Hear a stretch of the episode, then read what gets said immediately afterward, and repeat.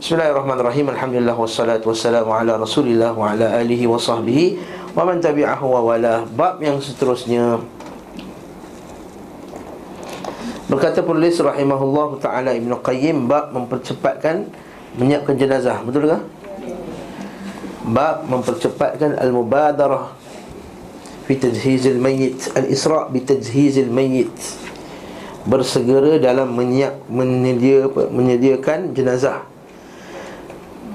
Berkata al-Imam Ibn Qayyim Al-Jauziyah rahimahullahu taala termasuk petunjuk beliau sallallahu alaihi wasallam adalah mempercepat penyiapan jenazah untuk menghadapkan Allah Subhanahu wa taala mensucikan, membersihkan, memberi wangian, mengkafani dengan kain putih. Kemudian didatangkan lalu didatangkan mayat itu lalu disalat setelah dipanggil kepada mayat saat akan meninggal. Maksudnya dia akan uh, diumumkan ketika saat nak nak meninggal. Inda ihtidarihi yud'a ila al-mayyit inda ihtidarihi maksudnya kita panggil orang ramai berkumpul. Dah orang tu dah dekat nak meninggal dah. Macam betul lah orang nazak kita call ni datang cepat ni. Balik abang long balik kak long balik. Ha, ni ayah dah, dah nazak. Maka itu sunnah. Berdasarkan hadis Nabi SAW Menurut oleh Imam Abu Dawud daripada Husain bin Wahawahu daripada Abu Talha daripada Talha bin Bara. Afwan daripada Al-Husain Al-Husain bin Wahuh tak dalam buku. Ni saya baca sini eh? bahawa Talha bin Bara seorang sahabat namanya Talha bin Bara sakit. Fa'atahu Nabi sallallahu alaihi Nabi zarah dia. Ya zarah dia. Faqala inni la ara Talha illa qad hadatha fihi al-maut Nabi bila dijarah Talhah tadi Nabi kata Aku tak nampak Talhah ni dah. Melainkan dah dekat dah, meninggal dah ni. Ha. Maksudnya kita Ada ciri-ciri Maksudnya orang yang dah meninggal tu Dia ada Ciri-ciri dia lah. Ha, Kalau tanya doktor tahulah ha, Dah ada dia punya ciri-ciri. Kalau kita tanya orang yang menguruskan mayat Macam-macam lah ciri-ciri. Dia kata Muka dia dah jatuh lah Apa semua kan. Ha. Wallahualam Saya pun tak pandai sangat bab tu Tapi kalau kita tanya doktor ke pakar-pakar nurse yang dah lama Dia tengok dah tahu dah. Tak lama dah ni kan. Maka ketika itu Nabi kata Fa'adhinuni bihi. Nanti aku dah balik Cepat bagi tahu Kalau Dia dah meninggal. Wa'ajjilu. Ha ni point dia. Mau dia syahid. Wa'ajjilu.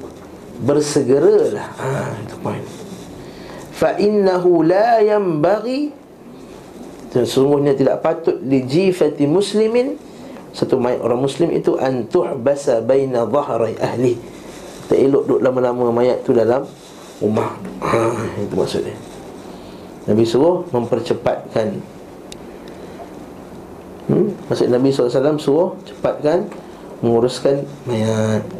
Jangan tunggu-tunggu Jangan tunggu 4-5 hari Tunggu kat long yang ada kat Paris tak balik-balik Tiket tak dapat apa semua. Tanam je terus. Okay Sedih tak dapat tengok. Sebelum ni kenapa tak datang balik. Masih hidup tak datang Nak mati pun kelang kabut. Hmm? Tahu eh? kasar. Tapi bukan kasar. Orang kelang kabut dah mati pun kelang kabut. Sebelum tak kelang kabut pun balik. Beliau SAW menunggu di tempat duka hingga proses penyiapan jenazah selesai. Berdasarkan hadis Nabi SAW kan Siapa yang tunggu sampai Habis dia akan dapat dua Qirat Siapa yang sampai salat dapat satu Qirat Satu qirat tu banyak mana? Pahala Satu uh, Gunung Uhud. Biasa kita dengar dah tu. Tambah sekali perempuan. Sebab jenazah ni perempuan memang sangat kurang. Hmm. Yang Melainkan siapa yang mengaji tu insyaAllah kalau kita tengok orang ramai Masa mayat tu kat rumah Sembang popek popek popek kat rumah tu. Nangis-nangis-nangis apa semua tu Pergi masjid semua stay je kat rumah. Makanya Laisa minas sunnah. Pergilah masjid. Okay Kalau ustaz tak buat telekong Pakai macam ni. Tak boleh semayang. Bukan nak pegang sujud apa? Hmm. Kalau tak boleh semayang dengan baju tu Maksudnya baju tak tuan aurat lagi. Ha.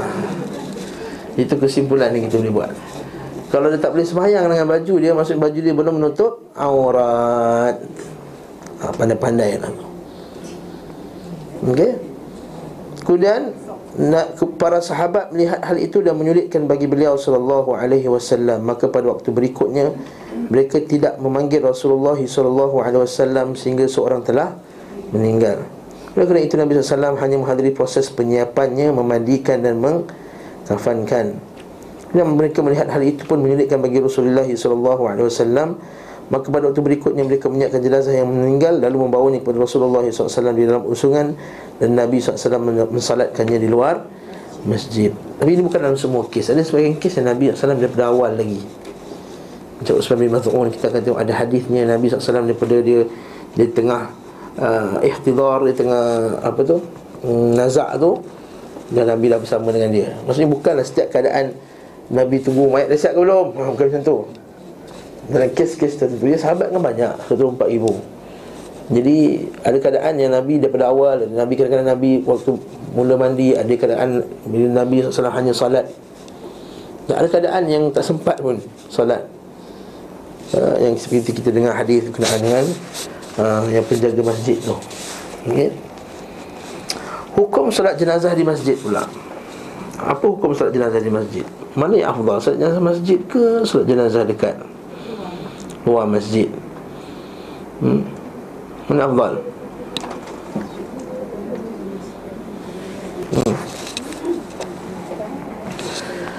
Bukan termasuk petunjuk beliau sallallahu alaihi wasallam yang berkesinambungan mensolatkan jenazah di masjid. Maksudnya kebanyakan yang Nabi solat adalah di di luar masjid.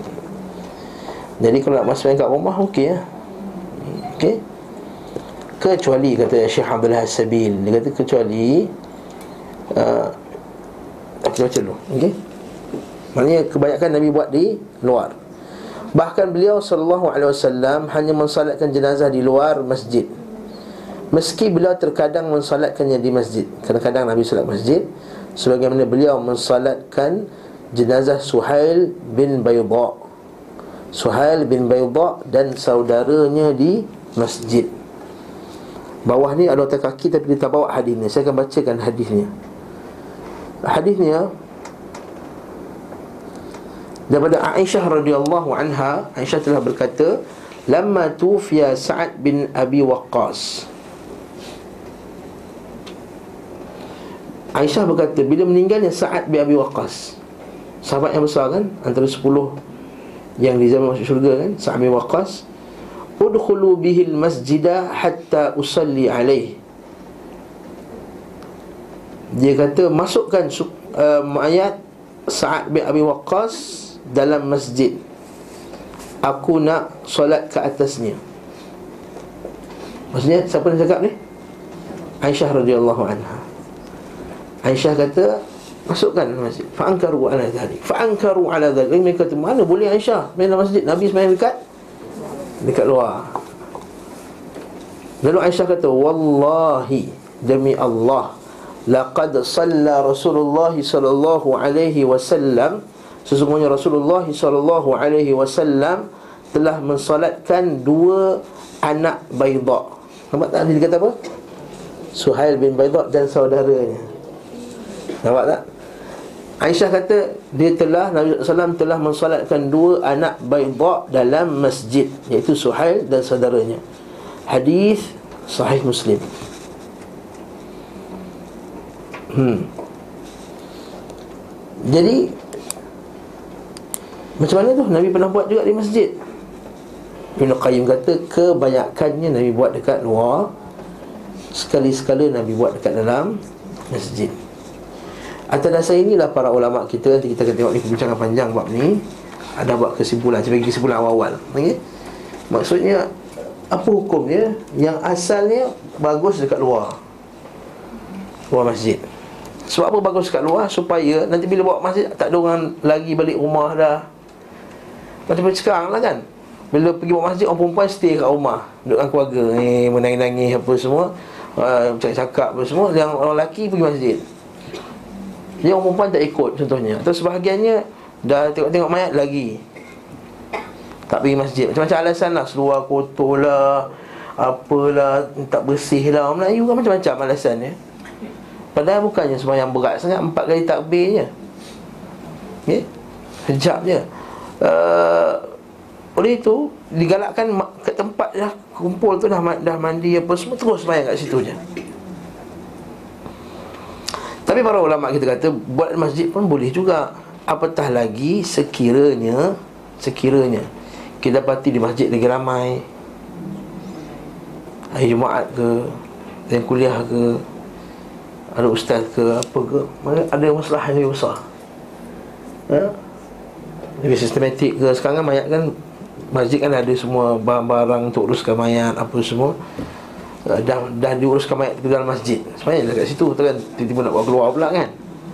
Di antara saya itu uh, para ulama kita jumhur ulama memandang bahawa tidak mengapa untuk dibuat di dalam, di dalam masjid. Ada yang kata mana boleh mayat tu najis lah semua Mana ada. Kita kata para ulama dah jawab dah Iaitu mayat manusia tidak bernajis kan? Al-Muslim laisa binajis ha? La yanjus. Kata hadis Abu Hurairah radhiyallahu an Hatta kalau di dalam uh, Apa kita kata Tak suci pun Dalam junub sekalipun Dia tak dikira sebagai Najis. Kalau orang tengah junub Nak salam. Ya, yeah, kau junub Tadi salam. Eh, mana-mana nak salam Assalamualaikum Haji? Eh saya tak, saya tak mandi junuk lagi lah Eh tak kisah lah ha, Mana ada? Tak. Tak boleh.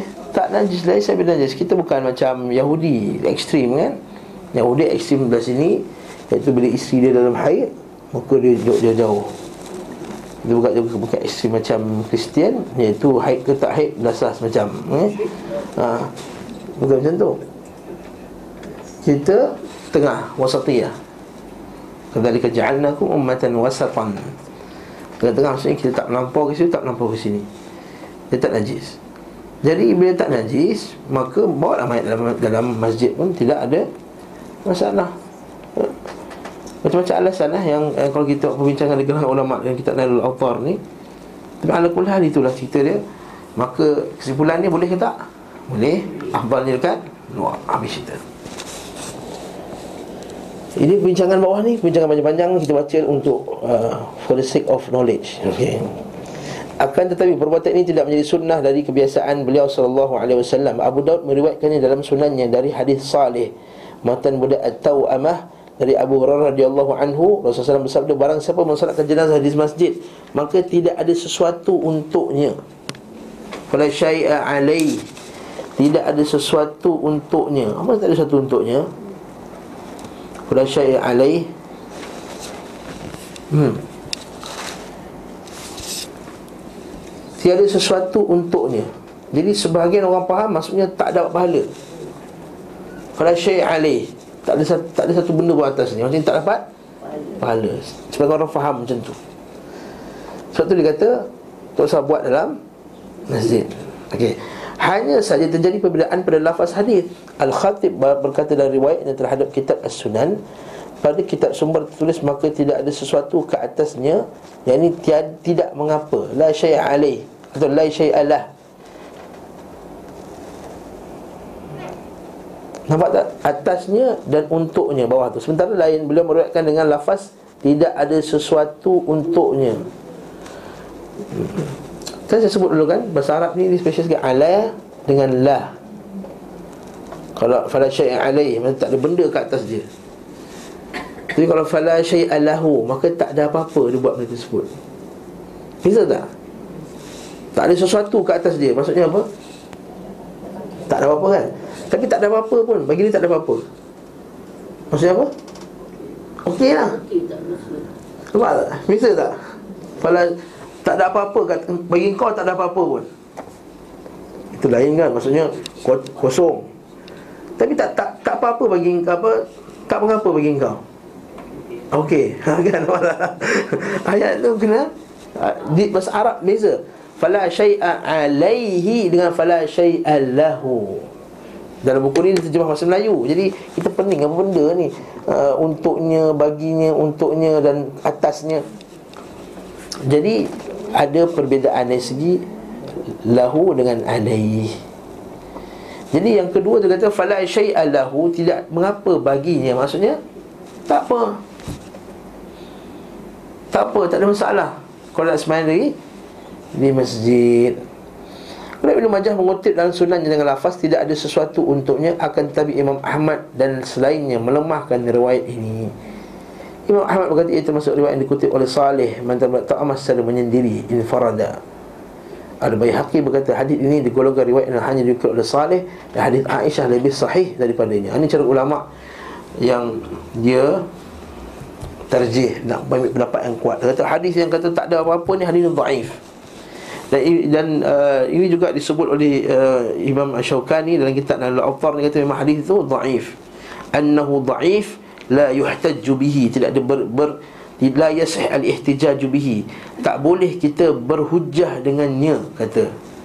Uh, kata Imam An-Nawawi rahimahullahu taala dalam uh, Al-Majmu' Nawawi kata hadis yang kata apa? Siapa sembahyang di masjid tidak ada apa-apa baginya tu hadis itu dhaif Da'if Tak boleh berhujah dengannya. Siapa cakap ni? Imam An-Nawawi rahimahullahu ta'ala Syafi'i Murajjihul madhab Nampak? Datang ustaz-ustaz yang mengaku syafi'i zaman ni Kata eh hadis da'if boleh pakai juga. Kata. Barakallahu fikum. Ah, da'if boleh pakai tau. Kata, Jangan yang puak-puak wahabi je Tak boleh pakai, tak boleh pakai hadis da'if ni Imam Nawawi kata Hadal hadis da'ifun Atau hadha hadithun da'ifun Atau Annahu da'if Qala Nawawi Kata Imam Nawawi Wa ajabu anhu. Dan mereka menjawab ke atas pendapat yang kata tak, boleh, kata tak boleh tadi. Ya'nil jumhur bi ajwibah ahaduhuma. Yang pertama, jawapan yang pertama Nak jawab kepada orang kata tak boleh semain kat masjid tadi Imam Nawawi kata Annahu da'ifun. Ia adalah da'if. La yasihhu. Tak boleh, tak sah Al-ihtijaju bihi. Berhujjah dengannya. Nampak tak? Ini yang terpedaya lah maksud ustaz ni. Faham? Hmm. Suka nak bagi orang pening. Hmm? Menawi dah bagi dah jelas-jelas. Tak boleh berhujah dengannya. Allah ustaz Bolehlah berhujah dengan fadail amal Bab berkenaan dengan Fadilat. Fadilat bukannya hukum. Fadilat amal. Fadilat tu fadilat? Kelebihan. Saya buat macam ni dapat pahala sekian. Saya buat ini dapat pahala sekian. Saya buat apa ni pahala sekian. Bukan keluar hukum. Baca Yasin da'if. Jadi siapa tak baca Yasin Jangan marah. Ha, dia buat-buat ni tak nak baca Yasin. La haula wa la quwwata Sampai ada yang tak baca Yasin pun. Ada Bilal, Bilal, Muazzin, masjid. Tak baca Yasin pada Jumat dapat surat tunjuk sebab.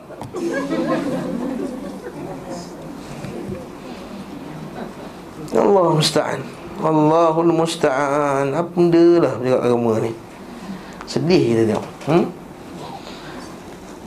Kalau nak surat tunjuk sebab Sebab tak pergi kelas ke Baloi lah betul tak? Ha kan Penting tiga kali Zadul Ma'ad Tunjuk sebab Contohnya lah Puan Salma eh? Ha, ya? Mau bandoi Barakallahu fikum eh? Nah, cerita lain pula okay.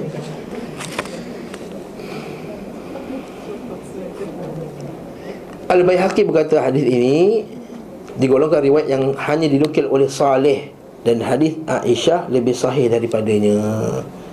Nampak bila ada pertentangan antara satu hadis sebagai ulama dia dia cari nak rajihkan kata hadis lagi kuat daripada hadis ni. Jadi kita pakai hadis ni, hadis ni kita tolak. Benda lebih hadis lebih sahih.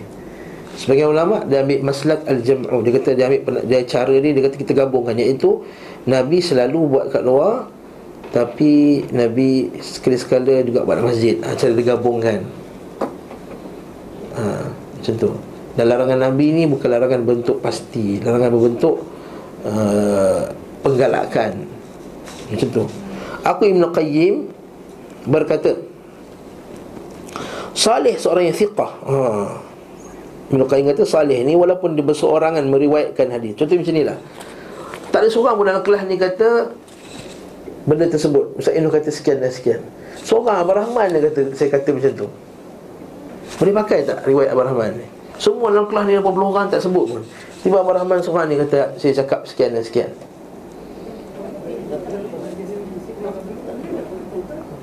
Dia cakap tak sama orang tak sama seperti orang lain.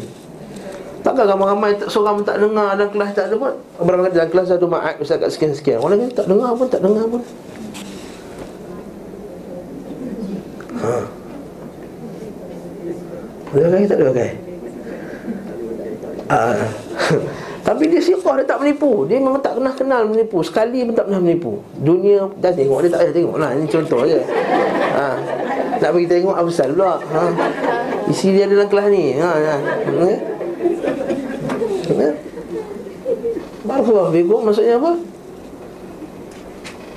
Boleh pakai tak? Dia siqah Dia Masya Allah uh, Kat sini lakunya Ulama berbeza pendapat Dalam cara approach pada hadis macam ni. Ini sebabnya berlakunya khilaf Di kalangan para ulama Contohnya gerak jari tak gerak jari. So yang gerak jari itu Ada dua orang meriwayatkan. Seorang yang kata gerakkan jari. Seorang tak kata Sebelah-sebelah tak kata tak, tak gerakkan. Jadi yang satu yang gerakkan jari itu Boleh pakai ke tak boleh pakai? Tapi dia tak pernah menipu Ha boleh pula Tadi kejap tak boleh Ha Kat sini berlakunya khilaf ulama dalam approach kepada benda macam ni. Ni Asy'ar Albani rahimahullah taala dan sebagai ulama-ulama Saudi dia ambil approach boleh. Kalau tambahan itu ialah tambahan orang yang yang thiqah yang boleh dipercayai. Asal tak, dia siqah tapi ada orang yang lebih siqah daripada dia. Rahman ni kuat ingatan tapi yang lain lagi kuat ingatan. Macam Puan Salma ni kuat tak ni? Ingatan dia kuat ni. Cakap je Memang tak kuat pun. Ha, Contoh. Contoh. Tak ada dalam kelas ni kuat ingatan Termasuk saya. Contoh kuat ingatan hadis Dia sebut je hadis tu Dia boleh sebut sanat dengan matan dia sekali. Hai. Dalam kelas ni tak ada. Saya boleh declare Tak ada dalam kelas ni. Termasuk yang mengajar ni kalau kita jadi perawi hadis pakai pakai doa belaka hadis semua dah. Ingatan kita tak standard.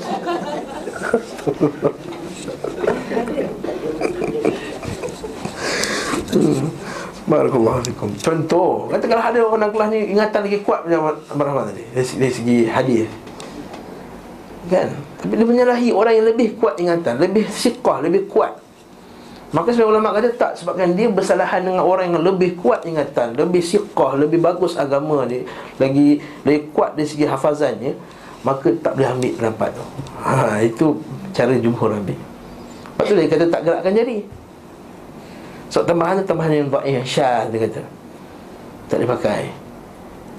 Itu dia Muhammad dia tak gerakkan jari, hanya cukup tegakkan saja. Ini berlaku khilaf. Ini tak salah gaduh bab ni. Yang Mengkuk ayunnya yang marah orang gerakkan jari ni. Apa ni? Gondeng, gondeng, gondeng, gondeng, gondeng. Eh, tu ustaz, tak nak sebut nama lah. Hmm, okey, ambil cerita. Jadi kat sini Kata Ibn Qayyim tempat cari dia defend Dia kata apa? Dia siqah. Dan sebahagian diriwayatkan Ibn Abbas Ad-Duri dari Ibn Ma'im Dia berkata Dia seorang yang siqah. Ibn Maryam dan Yahya menganggapnya siqah dan hujah Boleh dijadikan hujah Aku berkata kepadanya Imam Malik meninggalkan riwayatnya. Beliau menjawab Malik bertemu dengannya saat hafalannya telah kacau. Nampak tak? Dia kata aku dah jumpa Abang Rahman. Mana tak kuat mana? Masa bila kau jumpa ni? 2015 kan? Masa tu dia dah nyanyuk sikit-sikit dah. Ha, Contoh eh. Jangan marah Contoh. Masa tu dia dah tak ingat apa dah. Kata Minyak jatuh Minyak apa lagi minyak jatuh? Dia punya bisnes Kedai minyak dia tak bagus sangat. Jadi gangguan Hafazan dia terganggu Contoh Bila kau jumpa tu 2015 Diriwatkan hadis tu 2006 masa tu Ingatan dia tengah mantap masa tu lagi Nampak tak? Ha, itu suatu berlaku juga perbezaan di kalangan para ulama menghukum dia ni lemah ke dia ni kuat ke. Macam satu perawi hadis ni kita biasa dengar, biasa dengar kalau baca hadis biasa dengar. Perawi nama Ibnu Lahiyah ni. Dia ni buku dia terbakar. Kitab dia hilang ke terbakar tak? Kitab dia hilang Lepas tu siapa yang riwayatkan hadis daripada dia Lepas kitab dia hilang mengarut. Ha. Sebab dia tak ingat sangat dalam kitab dia. Tapi kalau masa kitab dia ada lagi Okey. Dia tanya apa hukum ni, ni Semayang dalam jenazah dalam masjid? Salman pun buka buku dia. Ah, Ada ada. Beritahu boleh Ustaz kata. Lepas tu buku dia dah hilang Biasalah buku nota kan banyak. Buku yang tak taklim buku nota banyak. Hmm? Kejap-kejap buku baru Kejap-kejap buku baru. Ha, Itu nipis tu Nota tu. Kan? Yelah anak ambil Cucu ambil apa semua kan? Cerita lah ni cerita. Apa jadi? Dah Tanya apa Aku rasa macam Okey ke tak okey? Ustaz rasa tak boleh Rasa ha, nampak dah. Barakallah Saya contoh. Ini contoh realiti yang berlaku pada zaman Ulama-ulama hadis. Ini bukan melawak Saya nak bagi perempuan semua faham Situasi yang berlaku pada ulama hadis zaman tu. Jadi bila dia dah hafazan dia kacau Dia kata Imam Malik kata dia ni hafazan dia kacau. Dia tak ada Dia kata, dia kata Imam tak boleh pakai dia. Imam Malik kata dia beliau menjawab Malik bertemu dengan dia. Imam Malik bertemu dengan dia ketika saat hafazannya telah kacau. Begitu juga dengan Sufyan Al-Thawri bertemu dengannya saat fikirannya telah kacau.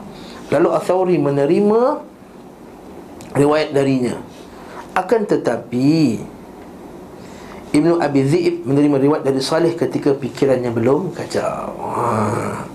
Ali bin Al-Madini berkata dia seorang yang siqah. Tapi fikirannya menjadi kacau Dan ia berada pada usia senja. Haa, itu lagi lah ha. Jadi biasalah usia-usia senja ni fikiran kacau. Ha, itu tak apa hafal Hazah Hazi, Hazah Hazi tu. Masih tertukar je Hazah Hazi Hazah Sayyaratun. Tak, tak lepas-lepas lagi. Ha? Tapi biasalah. Biasa. Zaman ulama hadis pun kacau. Tapi tak ada macam kita. Ada saya rotun Tak lepas-lepas ya. hmm? Biasa Jadi Al-Thari meriwayat ketikanya Fikiran telah kacau. Sebenarnya Ibn Zabi terima sebelum Masa hafalan tengah kuat. Ibn Hibban berkata Nampak satu umur dia lewat Itu Anas bin Malik rahimah radhiyallahu anhu seorang sahabat. Dia kata kenapa kau tak bagi tahu hadis ni? Kata, aku bukan tak nak bagi tahu hadis. Dia kata umurku telah lanjut Dan aku takut tersilap menyampaikan hadis Masya Allah Seorang sahabat Yang duduk dengan Nabi SAW Siang dan malam selama 10 tahun bila dia usia, usia tua Dia kata nak sampaikan hadis Kata kenapa kau kurang sampaikan hadis Kata aku takut sebab aku dah tua Dan hadis ini azim, syadid Hadis ini syadid Untuk sampaikannya bukan sebegitu-gitu saja Kena pastikan, kena baca Haa bila kita tengok para sahabat sikap macam tu nak memastikan benda yang betul, maka itulah sikap seorang ikut sahabat Nabi radhiyallahu taala anhu. Bukan seperti sebagai ustaz kata apa tanya-tanya dalil ni nak pasti-pasti sahih tak sahih ni. Nak sahih tak sahih begini mestilah. La ilaha illallah. Ucapan cakap bodoh kan si keluar bodoh je pula tapi bodoh lah. Macam mana. Ucapan yang sangat bebal dalam agama. Bukan bodoh dah bebal. Orang tanya dalil nak pasti saya Hadis ni sahih. Apa tanya saya sahih ni? Itu ustaz besar tu Sahih belaka. Eh mana boleh? Hatta alim Macam mana sekalipun. Boleh terkeluar pada mulutnya Hadis yang tak sahih. Sebab ni katakan Hatta ustaz-ustaz kita yang taklim Bila mengucapkan hadis ada sebahagian ni Ucapkan hadis yang tak Termasuklah diri yang bercakap ni Kita tak sedar. Kita baca buku tu Guru ulama-ulama besar. Masa macam syok je hadis ni baca Da'if Terlepas cakap. Maka semoga Allah Ta'ala ampunkan Saya boleh sebut Ustaz Rasul Ustaz Adli Saya sendiri Berapa Ustaz yang lain Yang hebat-hebat Pernah tersebut hadis yang Tak saya Biasa manusia biasa Tapi Dia tersebut Dia bukan sengaja Mencari-cari hadis yang Da'if Dan bila kita bagi tunjuk kat dia Kita kata dia da'if Dia akan terima masalah tu Dia terima maksudnya Bukan sikap dia bukan manhaj metodologi dia untuk hadis yang ambil hadis yang yang daif. Tapi uh, buat-buat bid'ah ni, uh, buat bid'ah. Dia sengaja mencari hadis daif. Sebab best tajuk tu kena dengan dia punya tajuk. Dan bila ambil hadis daif sengaja ambil lebih kita kata ini hadis daif, pertahankan pula tu. Bagus lagi Dr. Fadilah Khamsah tu. Bila orang tegur dia terus buat statement minta maaf lah saya bagi hadis ni. Ada seorang ustaz bila kita kata hadis dhaif palsu defend lah mana ada Eh, ini eh, saya nak, nak kacau misalnya perut nasi lah apa, apa kena mana perut nasi kau aku dah akan makan kenyang pun nak kacau apa tengok pada aku ni lah panggil dia pam-pam lah apa aku nak kacau perut nasi kau tapi kau buat hadis yang bukan sahih daripada Nabi SAW Ini syadid, hari ini syadid eh? Hari ini berat, jangan kita Semacam-macam gitu saja nak bawakan okay? Kata Ibn Hibban, Ibn Hibban hafalannya menjadi rancu pada tahun 125 Hijrah. Ha, tarikh pun ingat. Ha, dia kata macam 2015. Eh, dan sejak itu dia menceritakan hadis-hadis yang mirip riwayat palsu dari perawi thiqah. Ha, dari perawi itu okeylah dia ambil daripada kata-kata tersebut. Fulan. Perawi thiqah tapi hafalan dia kacau. Dia sebut hadis yang bukan perawi itu cakap sebenarnya. Tapi dia nisbahkan. Terganggu lah. Okay? Maka terjadi pencampuran antara hadisnya yang terdahulu dan hadisnya yang Berbelakang yang datang kemudian. Oleh kerana itu hadisnya patut ditinggalkan. Demi yang kutipan ucapan perkataan Ibn Hibban hmm, Cantik tak ulama hadis bincang. Kesian ulama hadis bincang-bincang macam ni Tiba-tiba datang satu mamat Dia kata aku mimpi semalam. Nabi kata hadis ni sahih.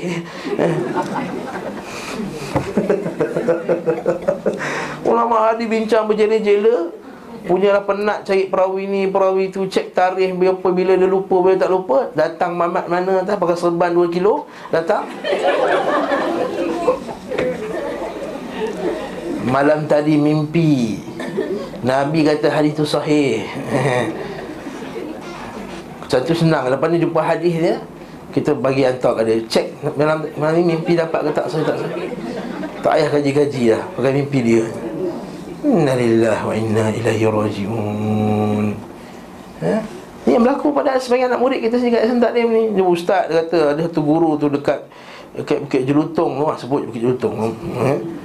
Dia kata uh, kalau hadis tu ulama kata daif tapi mimpi Nabi kata sahih. Sahih ke daif hadis tu? Budak tu confused dah dah. dah.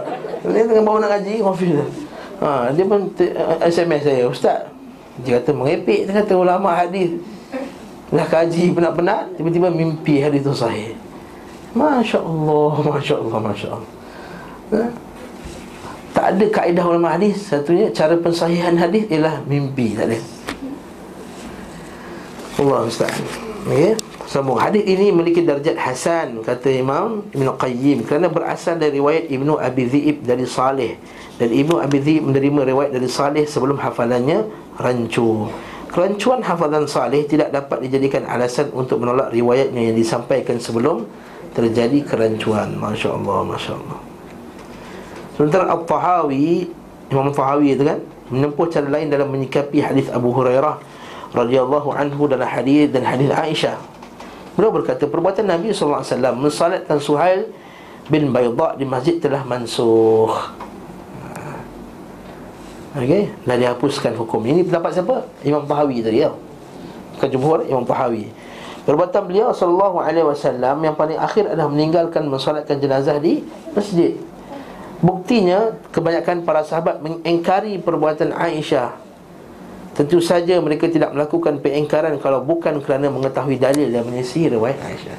Tapi ulama jumhur jawab balik dia kata, bila Aisyah kata Nabi semayangkan suhal dalam masjid, tak seorang pun jawab balik. Lepas tu semua diam Dan kita tahu para sahabat ni takkan berdiam diri dalam sesuatu benda yang Tak betul Kalau betul lah yang terakhir sekali Nabi kata jangan solat di masjid. Mestilah para sahabat akan engkar kepada, Aisyah radhiyallahu anha. Dan bila Aisyah kata tak aku wallahi demi Allah Nabi sembahyangkan Suhail dan adik-beradik di dalam masjid. Sahabat lain senyap dia semua. Tak engkar pun kepada Aisyah. Sama ada depan-depan ataupun belakang-belakang. Kadang-kadang depan sebab segan Betul tak? Masa kau tak engkar masa kuliah ustaz Eh segan lah ustaz Ustaz bantai aku balik dalam kelas ni Ha nampak? Ha jumpa lepas kelas Tapi ustaz Ustaz ada macam ni macam ni macam ni ha. Tak juga Tak ada siapa yang engkar pun Sama ada diam-diam Ataupun terang Terang Jadi jumhur tetap lagi kata Boleh Semayang dekat Masjid Faham ke puan perbincangan saya ni? Eh? Ini cerita pasal orang bergaduh ni bincang ha? Tapi tak ada pula sahabat duk kata Aisyah sesat ke tak ada betul tak? Ini bincang sikit ni sesat wahabi ni Baru kita cakap Tai binatang yang halal dimakan tak najis Wih wahabi wahabi wahabi hmm. hmm. Siapa orang kita hmm. Pandangan Al-Tahawi dibantah oleh sejumlah ulama Di antaranya Al-Bayhaqi dan selainnya Al-Bayhaqi berkata Sekiranya ada pada Abu Hurairah radhiyallahu anha dalil yang menghapus riwayat Aisyah tentu Abu Hurairah akan menyebutkannya pada hari Abu Bakar di salat di masjid. Abu Bakar lepas dia wafat di solat dekat masjid. Kalau yang terakhir lah macam tu mestilah Abu Hurairah akan engkar tapi Aisyah dia radhiyallahu anha okey macam sebab-sebab lain engkar. Ini sebab-sebab lain engkar tak ada Aisyah Abu Abu Abu Abu Bakar As-Siddiq disolatkan di masjid. Begitu pula dalil ini akan disebutkan oleh mereka yang mengingkari perbuatan Aisyah memasukkan jenazah ke masjid. Abu Hurairah akan menyebutkannya juga ketika Aisyah menyampaikan riwayatnya. Sesungguhnya yang mengingkari Aisyah hanyalah mereka yang tidak mengetahui bahawa perbuatan itu diperbolehkan. Eh boleh ke macam tu? Boleh ke main masjid? Boleh. Dalilnya scan dan scan. Oh, macam tu lah. Itu cerita dia. Dan ketika Aisyah menyampaikan riwayatnya Mereka pun diam dan tidak mengingkari lagi Tanpa menentang riwayat tersebut dengan dalil lain Nampak tak? Maksudnya kita ni apa dia? Kita punya puan kalau nak berhujah Mesti dengan dalil Han tak ada dalil, Han diam Jangan nak cakap lebih-lebih Ini orang kita dalil kita tak dalil Dia belasah semacam Dia kita dalil tak boleh tinggikan kubur tapi ustaz ni ha kat KL ni penuh ha Jawi dah kata boleh buat binaan apa semua. Takkan Jawi silap, takkan mufti-mufti tak tahu, takkan ustaz-ustaz pun tak reti. Hadis Nabi nak lawan dengan mufti dengan Jawi dengan apa? Dengan semua-semua semua. Kalau nak bawa hujah, bawa hujah hadis, bukan bawa bawa hujah dalil, bukan bawa hujah Jawi, bukan hujah Jais, Jaim, bukan. Tak ada pun sumber hadis, sumber hukum, Al-Quran, Sunnah, Ijma' Qiyas, Jawi, Jais ja, Tak ada, Jakim tak ada Tak ada, ada tak? Semua hukum Tak Bawa semua hukum. Yes, kalau datang dari Jawi itu dalil Quran dan Sunnah dan Sahih. Kita terima. Datang daripada Jais Quran dan Sunnah yang sahih Dan mengikut kefahaman yang sahih Daripada para sahabat radhiyallahu ta'ala anhum Maka kita terima. Wa ala ra'si wal ain Atas kepala dan, dan mata kita. Sebab kita bukan nak bergaduh. Kita bukan nak bergaduh Apa guna? Kita bergaduh Banyak kerja nak buat. Tapi kalau hal lawan Bukan dengan hadis Kita marah sebab kau bercakap menentang sunnah Nabi SAW dengan perkataan manusia. Kalau lah Umar Al-Khattab ada pasti dia pelupuh orang ni. Seperti mana para sahabat radhiyallahu taala anhum telah bantai sebagian sahabat sebab suka lawan Bukan sahabat, sebagian manusia yang pada zaman mereka Menentang hari Nabi SAW saya sebut pada kuliah yang lepas Ini kan Imam Umar Al-Khattab kata Iyakum wa ashabar ra'i Hati-hati kamu dengan orang yang suka ambil pendapat-pendapat dia. Fa inna ashabar ra'i adabu sunan. Sesungguhnya orang yang ikut dapat pendapat manusia ini adalah musuh sunnah Nabi SAW Ayat humul ahadith an yahfazuha. Dia tak pedulikan hadis-hadis yang manusia menghafalkannya Yaquluna bi ara'ihim. Mereka berkata dengan pendapat-pendapat mereka Fadallu wa adallu. Mereka itu sesat lagi menyesatkan ha. Siapa cakap ni? Umar Al-Khattab. Kata Ibn Mas'ud radhiyallahu ta'ala anhum Lau taraktum sunnata nabiyikum labalaltum Kata Ibn Mas'ud Kalau kamu tinggalkan sunnah Nabi kamu Labalaltum Kamu semua akan jadi sesat. Jadi kalau nak bawa pendapat lain Sila bawa dalil. Kelas Okey? Jangan gaduh-gaduh. Kita bagi kuih raya yang tak habis lagi ada. Hmm? Hmm? Al-Khattabi berkata Al-Imam Al-Khattabi Dinukil melalui jarul sahih bahawa Abu Bakar dan Umar Disalatkan di masjid Nabi memang sahih. Dan telah dimaklumi bahawa majoriti muhajirin dan ansar Turut salatkan, salatkan keduanya. Maka sikap mereka yang tidak mengingkari Menjadi bukti dan keharusannya Kebolehannya. Beliau berkata pula kemungkinan hadis Abu Hurairah radhiyallahu anhu jika sahih ditakwilkan dengan makna kurang pahala pula. Ha, ni cara nak faham eh. Katakanlah sahih sekali pun apa fala syai'allahu tu maksudnya apa? Maksudnya kurang pahala. Ha, sebab umumnya dengan ni Orang yang salat di jenazah di masjid Akan kembali ke rumahnya tanpa mahu menyaksikan penguburan Biasanya Ada pun mereka yang uh, Macam kita kan Macam kita letak mayat ke masjid ha, Lepas semayang nanti kan ada uh, solat jenazah. Lepas solat jenazah kan semua cabut apa semua. Ha? Kalau kita kat sini semua akan bergerak bersama-sama sebab nanti takkan nak balik tengok. Kan lima enam orang nak buat mayat. Jadi semua akan ikut. Itu mungkin uruh pada zaman tersebut. Ada pun mereka yang melayat Melayat itu maksudnya Menguruskan jenazah dan mensolatinya Di tempat dekat kuburan Tentu akan menyaksikan proses penguburannya Sehingga meraih Dua kirat Pahala dua kirat Ditambah lagi dengan pahala melangkah kaki menuju ke perkuburan. Bukan pergi kubur tu setiap langkah tak pahala Maksudnya um, Bawa mayat tu Untuk menguruskan jenazah tu dapat pahala. Dengan demikian mereka yang solat di masjid Pahalanya dianggap kurang dibanding mereka yang mensolatkan jenazah di luar masjid. Itu cerita. Lah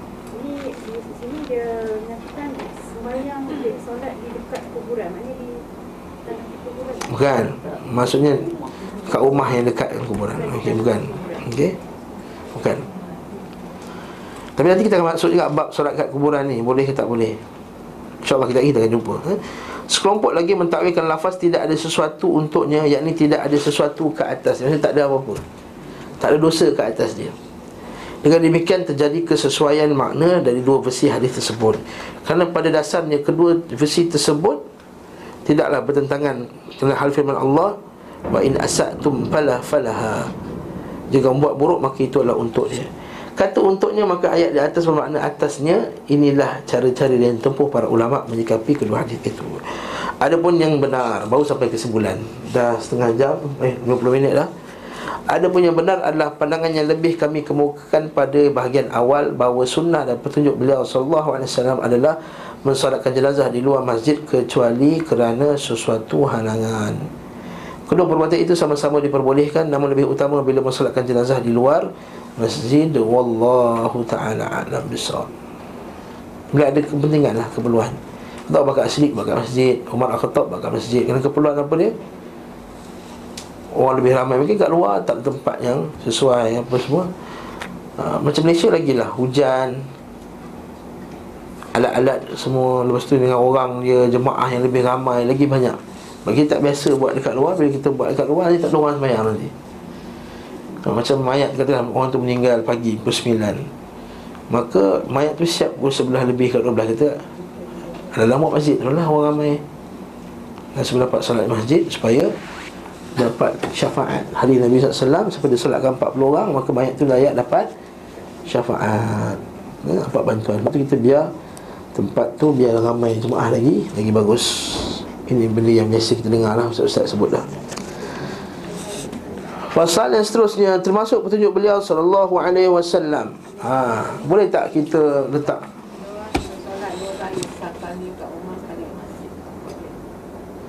Paling sekali ya. Hmm? Paling sekali hmm, Kecuali kalau berhajat kepadanya lah. Ha, Berhajat kepadanya. Berhajat Bila orang ramai datang ya betul. Ramai sangat orang tak muat boleh buat banyak kali. Macam Ibn Taymiyah rahimahullah Sebagai pandang sebahagian daripada umat-umat besar ni Bila pagi sampai petang Orang tak habis semayang. Masuk, masuk semayang, masuk semayang, masuk semayang, masuk semayang, masuk semayang. Punyalah ramai orang nak solatkan. Dah sampai kubur semayang lagi. Ha, Punyalah ramai orang yang nak solatkan. Maka tak ada masalah kat situ. Solat banyak kali tak ada masalah sebab Nabi SAW kan dia solat dua kali untuk perempuan tu dekat kubur. Macam lebih dari sekali tak ada masalah. Tapi tak sunnah lah satu orang semayang banyak kali. Ha, aku nak bagi syafaat banyak kali kat dia semayang lagi orang semayang lagi. Semayang lagi tak? Ha, tak sunnah. Ha, sekali saja yang sunnahnya okey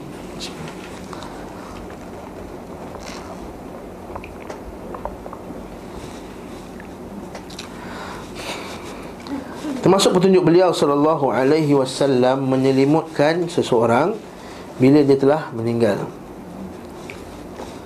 Maksudnya kita tutup mayat tu kan? Tasjiyatul mayit wa rukhsah fi taqbilihi. Ha, terkadang dan menutup wajah serta badan memejamkan kedua matanya menutup wajah serta badannya. Ha, kita ambil kain kita tutup kan?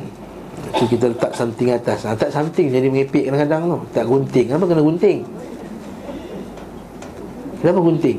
Gunting berat. Orang dulu sebab gunting berat. Dia lah sebab gunting berat. Ada sekarang ada banyak benda berat yang lain. Betul tak? Dia macam ada satu Mesti nak kena gunting. Ha, tu tak boleh tu. Lepas tu mula nak pusingkan gambar Semua cermin. Ha, itu khurafat. Ha Khurafat Pusing dengan gambar Pertama Gambar memang tak boleh gantung kat rumah Apa lah gantung? Malaikat tak masuk Nak sembahyang jenazah Malaikat tak masuk Nak masuk tak masuk ni. Ada gambar bergantung-gantung kat, kat rumah. Nak buat sembahyang jenazah kat dalam rumah Tapi rumah penuh gambar keliling. Malaikat pun confused. Macam nak masuk tak masuk ni. Barakallahu fikum. Jadi Tak tahu tutup gambar. Eh, bukan macam tu nak trik malaikat pula Macam mana malaikat tak perasan Masuk eh tak perasan lah gambar ha?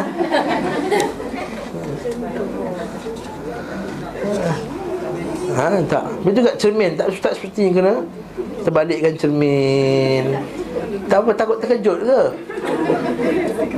Tengok eh belakang ada orang tu ha. ha. Kita juan pula korang ni ha.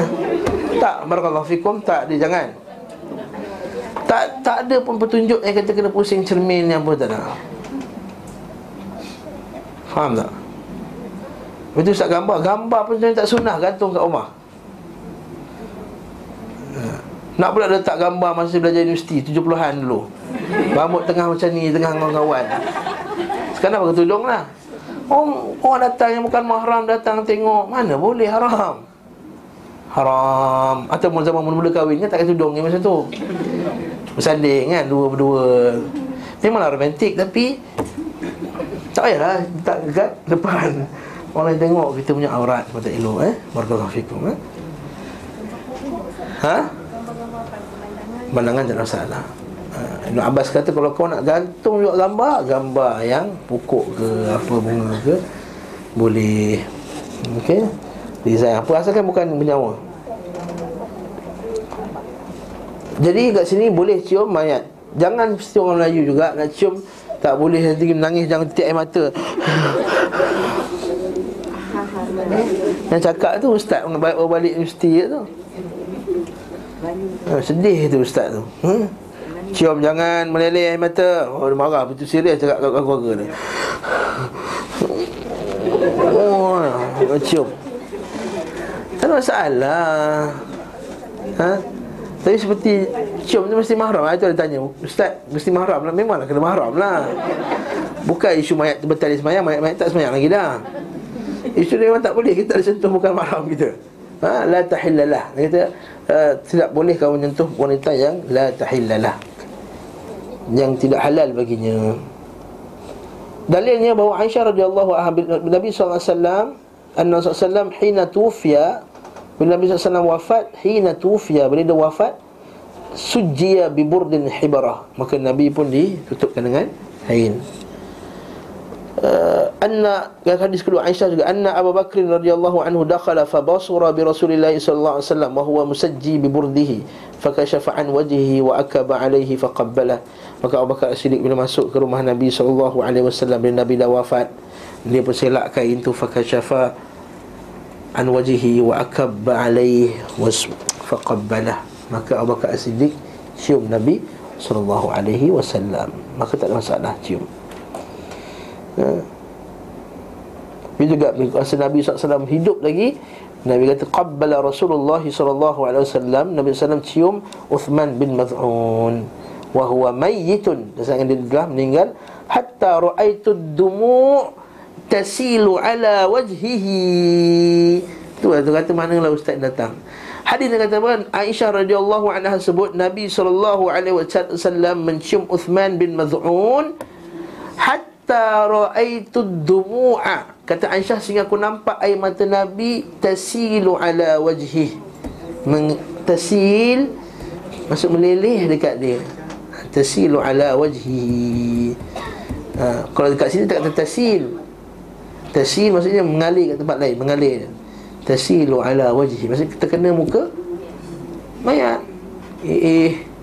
tiba-tiba ustaz kata tak boleh mengalir air mata kena lap. Sian. Ya, Mak kita masa tu Tak reti masa tu Kita pun tak reti masa muda lagi hmm, Lap lah. Nak buat mana?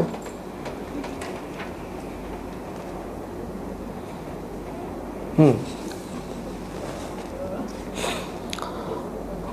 Nah, kita tak berhati Okey Itu juga hadis Umar Asal Siddiq eh? Beliau SAW memerintahkan memandikan mayat Tiga atau lima kali. Maksudnya tiga pusingan lah. Atau lebih banyak daripada itu menurut apa yang dipandang Baik. Maksudnya tiga tu afdal. Tapi kalau memang mayat tu ada kekotoran yang lebih nak kena basuh Silalah basuh lebih pun. Beliau merintahkan pula menggunakan kafur. Kapur barus eh. Zat yang biasa digunakan sebagai pewangi Seperti kapur barus Pada mandi yang terakhir Nak sabun kena pakai sabun popinjir je ke? Tak semestinya Itu lagi kalau mayat Mesti sabun popinjir Kenapa popinjir? Pelik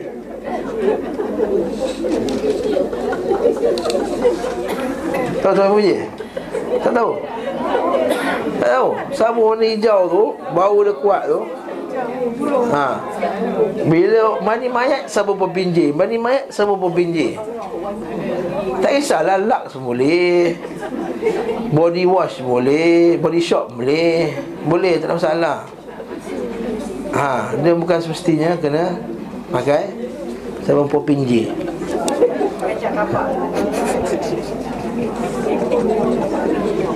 Sama lah macam Nak elakkan bau busuk. Nak, nak kena juga pakai apa? Asap tu apa? Kemenyan. Tak mestinya Kata kenapa kemenyan berasak-rasak orang meninggal ni Sesak nafas aku duduk mayat ni. Kita tak biasa Bau bau kemenyan Kita tak usah nak elak bau busuk. Oh spray lah Pakai apa semua. Sekarang dah canggih lah tu semua. Spray je lah Bukan nak kena berasak-rasak tu Bangsa Sesak nafas Orang nak baca Yasin Susah je. Tadi buat baca Yasin Kita bawa banyak-banyak Punyan tu. Bagi tak nampak Yasin hmm. Dan mandi yang terakhir. Beliau okey sebenarnya Beliau tidak memandikan syuhada yang terbunuh. Tapi Orang yang mati syahid Tidak dimandikan. Bab tarku Dalam kita baca hadis Nabi SAW Ada bab Tarku ghaslil asyahid Wa maja'a fihi Idha kana idza kana junuban. Daripada Jabir radhiyallahu anhu daripada Jabir bahawa Nabi wasallam mengumpulkan dua orang lelaki min qatla daripada orang yang telah mati dalam peperangan Uhud. Fi thawbil wahid dalam satu pakaian thumma yaqul au ayyuhum aktharu akhdan lil Quran? Sebenarnya kamu yang paling banyak hafal Quran antara mereka maka ditunjuk seorang tu maka dia pun Nabi masukkan yang paling banyak hafal Al-Quran. Dan Nabi dengan pakaian satu itu yang pakaian dia pakai.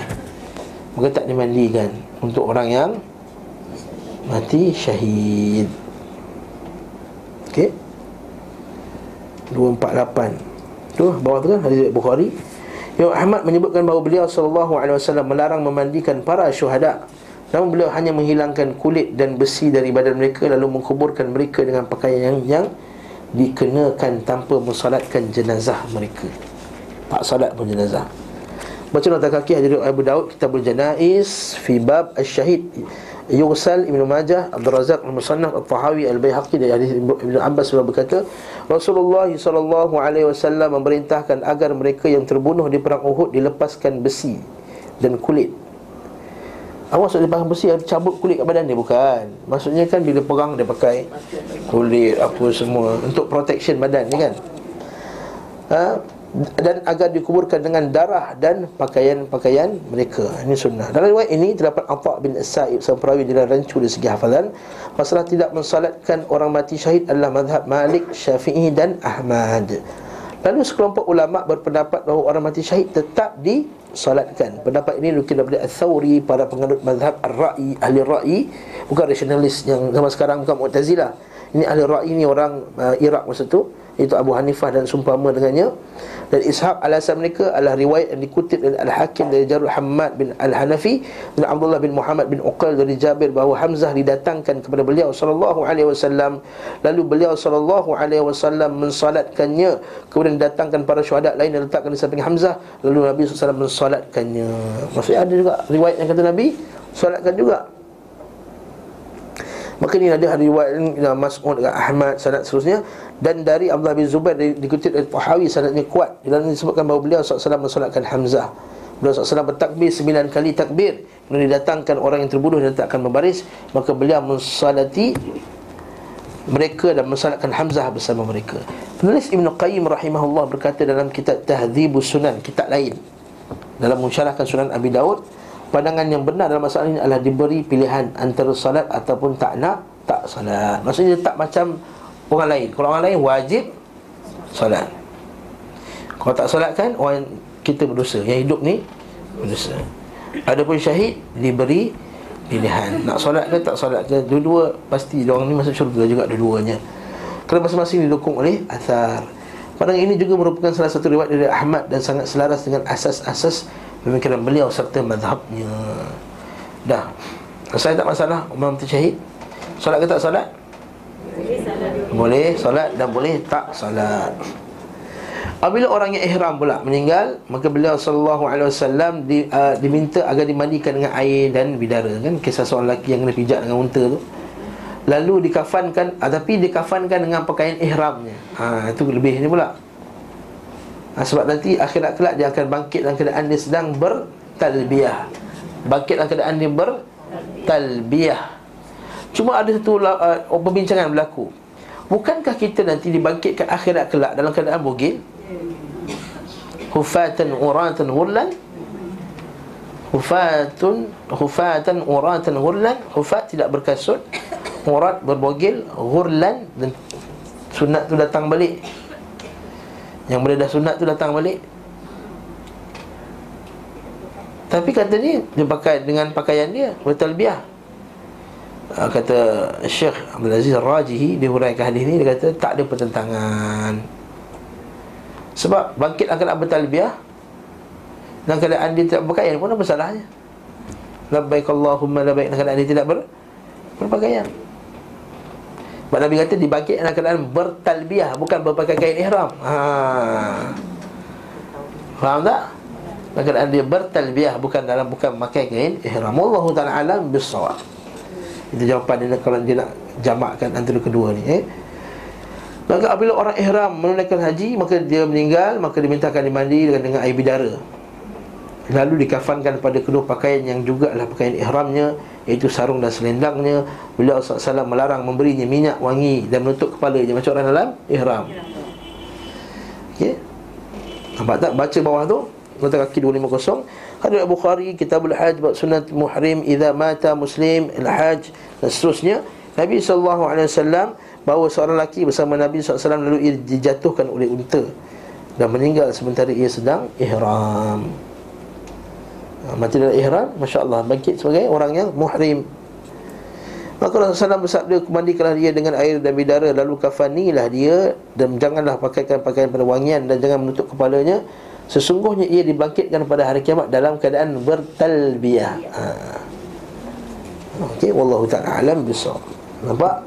Boleh juga mandi dengan air bidara Nampak tak? Cuba faham ni Boleh mandi dengan air bidara Tak ada masalah Menunjukkan bahawa Air yang wangi Tak ada masalah bagi orang Eh Haram Betul tak?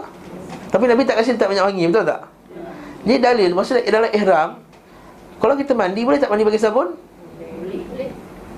Boleh lah Ha? Boleh sebab ada setengah tak boleh Sabun kan wangi Dia kata ha. Yang Nabi larang letak minyak wangi Sabun bukan minyak wangi. Sabun sabun. Orang tak kata Ni minyak wangi sikit Dia keluarkan sabun. Tak? Faham apa poin saya ni? Dia dah singgah R&R Makan nasi mandi Baik punya minyak Dah kelak-kelak tangan dia dah. Mulut dah minyak-minyak Bila basuh Eh tak boleh pakai sabun ni yang wangi. Ha, Dah. Minyak-minyak lah lantak lah ha, Saya kata sabun bukan minyak wangi Minyak wangi Minyak wangi. Sabun Sabun. Bidara tu wangi juga.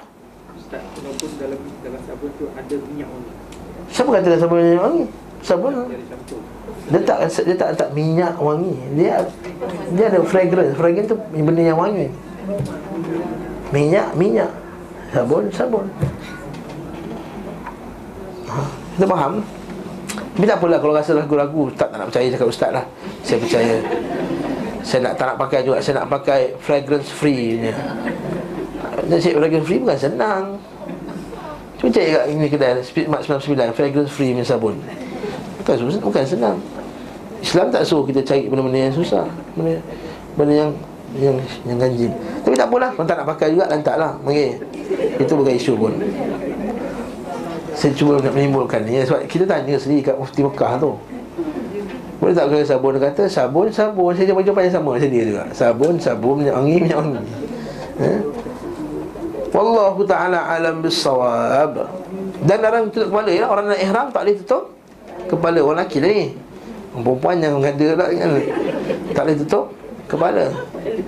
Orang lelaki tak boleh pakai Kopiah kan? Eh? Walaupun dah meninggal.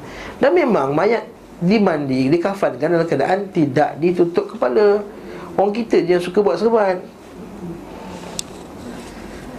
Orang kita yang suka buat serban untuk mayat. Nabi SAW ketika dia, dia di, di, ditanam, di, dikafankan Laisa alaihi al-ammamah Tidak ada pada atas kepada Nabi SAW serban Sedangkan Nabi suka pakai serban. Hmm. Macam mana? Al-kafan bab eh, sifatul kafan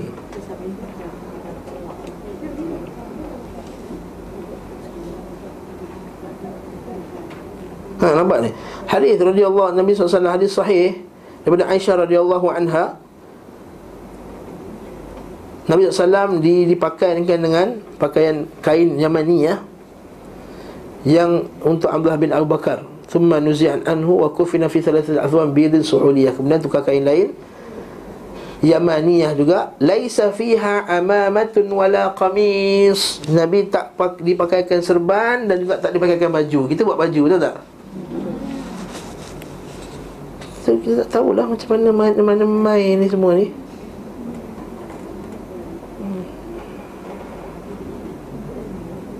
Hmm.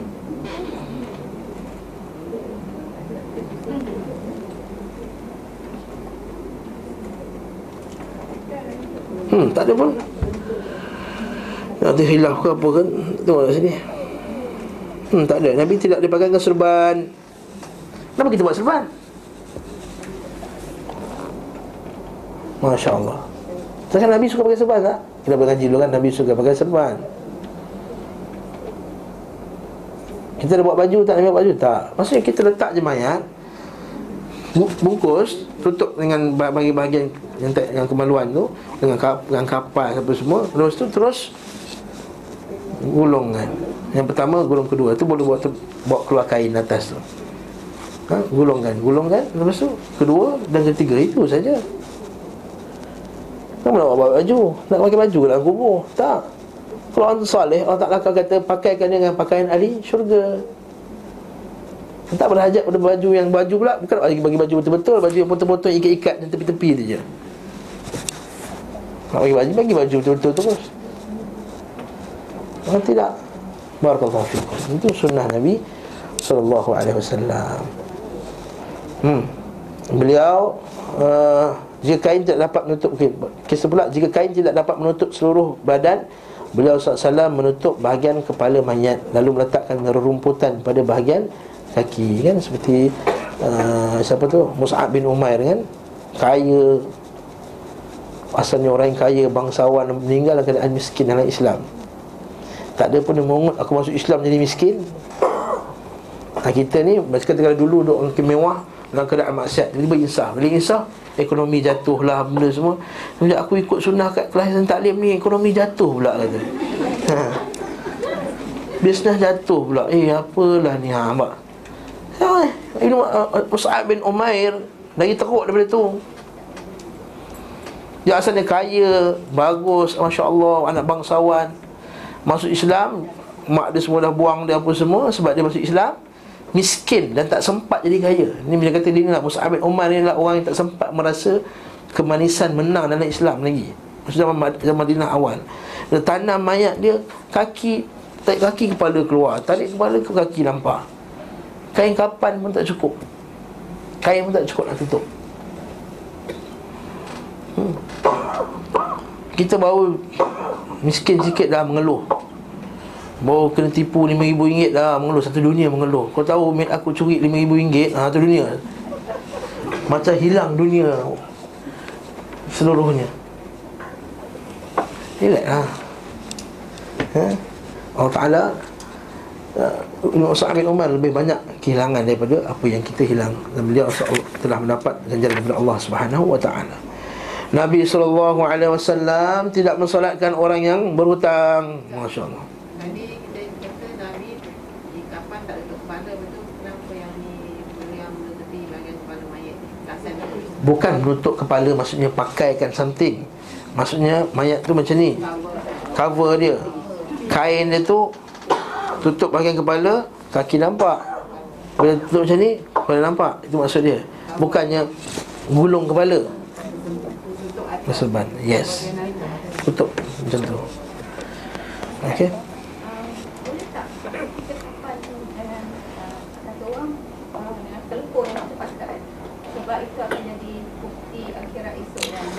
Telekong tu hancur Ulat-ulat semakan. Tak boleh pakai menjahit Ustaz Tak semestinya. Boleh je. Nak pakai berjahit sekalipun. Tapi tak sunnah.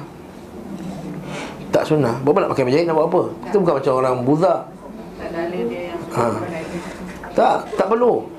Yauma idzin tuhaddithu akhbaraha. Kalau baca tafsir ayat tu. Yauma idzin tuhaddithu akhbaraha. Semua akan beritahu khabar. Kursi ni, bumi ni Yang bumi kita duduk sekarang ni Akan menjadi saksi kat atas kita Yang kita datang kuliah pada hari ni Sedangkan bumi ni hancur tak? Hancur. Macam mana jadi saksi? Wallahu alam Bisawab Kalau jatuh semua benda nak masuk dalam kubur Yang jadi saksi kita. Ni handphone saya ni. Betul tak?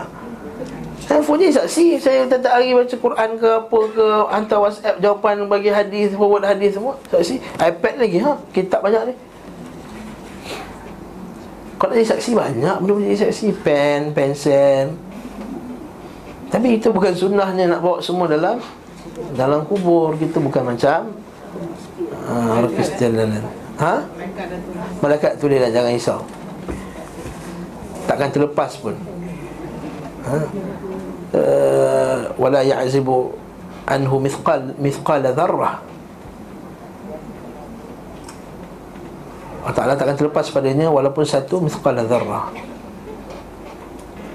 wa wudi'al uh, uh, wa wudi'al mizan uh, bil qist dengan keadilan. Wala yadhlimu saya Allah Ta'ala Allah Ta'ala tidak menzalimi walaupun satu zarah. Daripada amal yang yang baik. Sikit lagi sikit lagi. Hmm. Apabila dihadapkan kepada Nabi SAW jenazah untuk disolatkan Maka beliau SAW bertanya Apakah ia memiliki hutang atau tidak? Jika mayat itu tidak memiliki hutang Maka beliau SAW mensolatkannya. Namun jika si mayat memiliki hutang Beliau SAW tidak mensolatkannya. Namun izinkan kepada para sahabatnya Untuk mensolatkannya. Masya Allah hmm? Sesungguhnya salat beliau sallallahu alaihi wasallam terhadap mayat adalah syafaat. Dan syafaat beliau bersifat wajib sementara seorang tergadai tertahan oleh hutangnya dan tidak termasuk syurga hingga melunasi hutangnya. Masya-Allah. Jadi kita banyak hutang, hutang kereta, hutang rumah meninggal ustaz. Kita semua dah dijamin hutang-hutang kita. Ya, kan betul tak? Ha, jadi insya-Allah ada orang bayar kan. Lepas tu kalau ada hutang yang tak dijamin se- Segeralah menuliskan hutang-hutang tersebut kan, Kadang-kadang kita hutang buku Isan Taklim ambil, I ambil dua dulu, bayar kemudian? Ha, RM200 kan? Ambil buku tak bayar-bayar lagi. Ha, Nak minta Kak Azhar dah segan-segan. Eh, Ini student senior ni nak minta. Lalu ada orang lain pun Tersimpan-tersimpan Lepas tu ada hutang. Bahaya tu. Jadi Barakallahu fikum uh, Pandai-pandai lah. Kita masalah ni Kita hutang Banyak ustaz-ustaz kita dah sentuh. Beliau ketika Allah subhanahu wa ta'ala Menaklukkan untuk beliau negeri-negeri Maka beliau SAW pun mensalatkan mayat yang berhutang Seraya menanggung hutangnya. Ada sebagian pula Nabi kata Aku akan tanggung hutang dia. Bila Nabi kesian ni orang tu. Nabi kata tak apa Aku akan tanggung hutangnya. Dan meninggalkan warisan untuk keluarga si Si mayat mayat. Baca di bawah tu Hadrat Bukhari kita nafaqat Bab qawli Nabi SAW Man taraka kallan Au dhiya au dhiya'an Fa ilayya. Muslim yang kitab al-faraid man taraka malan fali warith fali warathatihi. at-Tirmizi kitab al-janaiz wa majaa fi as-salati 'ala al-madinun Salat ke atas orang yang ber, berhutang Semua daripada hadis Abu Hurairah radhiyallahu anhu Satu ketika datangkan kepada Rasulullah SAW Seorang yang berhutang Beliau bertanya Apakah ia meninggalkan sisa harta Untuk melunasi hutangnya Nampak tak? Tanya ada, ada duit tak? Nak bayar hutang dia? Kalau beliau diberitahu bahawa orang itu meninggalkan harta Untuk melunasinya Maka beliau pun mensalatkannya Tapi beliau tidak Tapi bila tidak Beliau SAW bersabda kepada kaum muslimin Salatlah sahabat kalian Saya berlaku pada seorang sahabat kan Nabi tak nak solat Lalu seorang sahabat bangkit Kata Rasulullah tak apa Aku bayarkan hutang dia Sebab kesian dekat Kawan dia Sebab Nabi tak solatkan dia Masya Allah?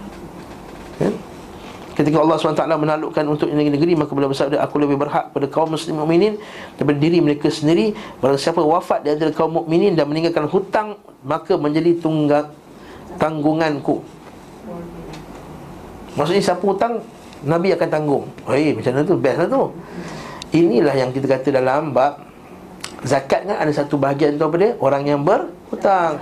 Contohnya jadi hutang memang sengaja bukan hutang. Dia dizalimi ke apa Kemudian dia mati dalam keadaan dia berhutang Maka Nabi SAW kata tak apa Yang ni zakat bayar. Ini kerajaan bayarkan hutang dia.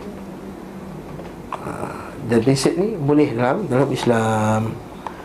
Dan siapa yang meninggalkan harta makan menjadi milik ahli warisnya. Faham tak? Dalil bahawa kerajaan boleh tanggung hutang uh, rakyat je lah. Macam kita sekarang kan? Betul tak? Kalau kita hutang certain Telah dijamin akan dibayarkan Oleh kerajaan hutang-hutang tersebut Jadi orang ambil loan kerajaan Itu meninggal Cucu kena kena sambung? Tak kan? Kena burn hutang tu kan? Tak juga Apa jadi pada hutang tu? Ada insurans kan? Macam tu, itu dia Itu kaedah dia Jadi tidaklah insurans tu insurans yang uh, Islam lah, jangan konvensional dan seterusnya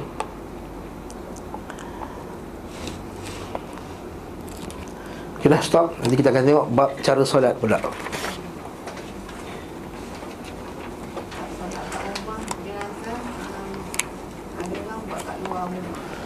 Tak ada masalah Luar ke dalam ke jadi Tak ada masalah Tengok rumah dia sempit dia buat kat luar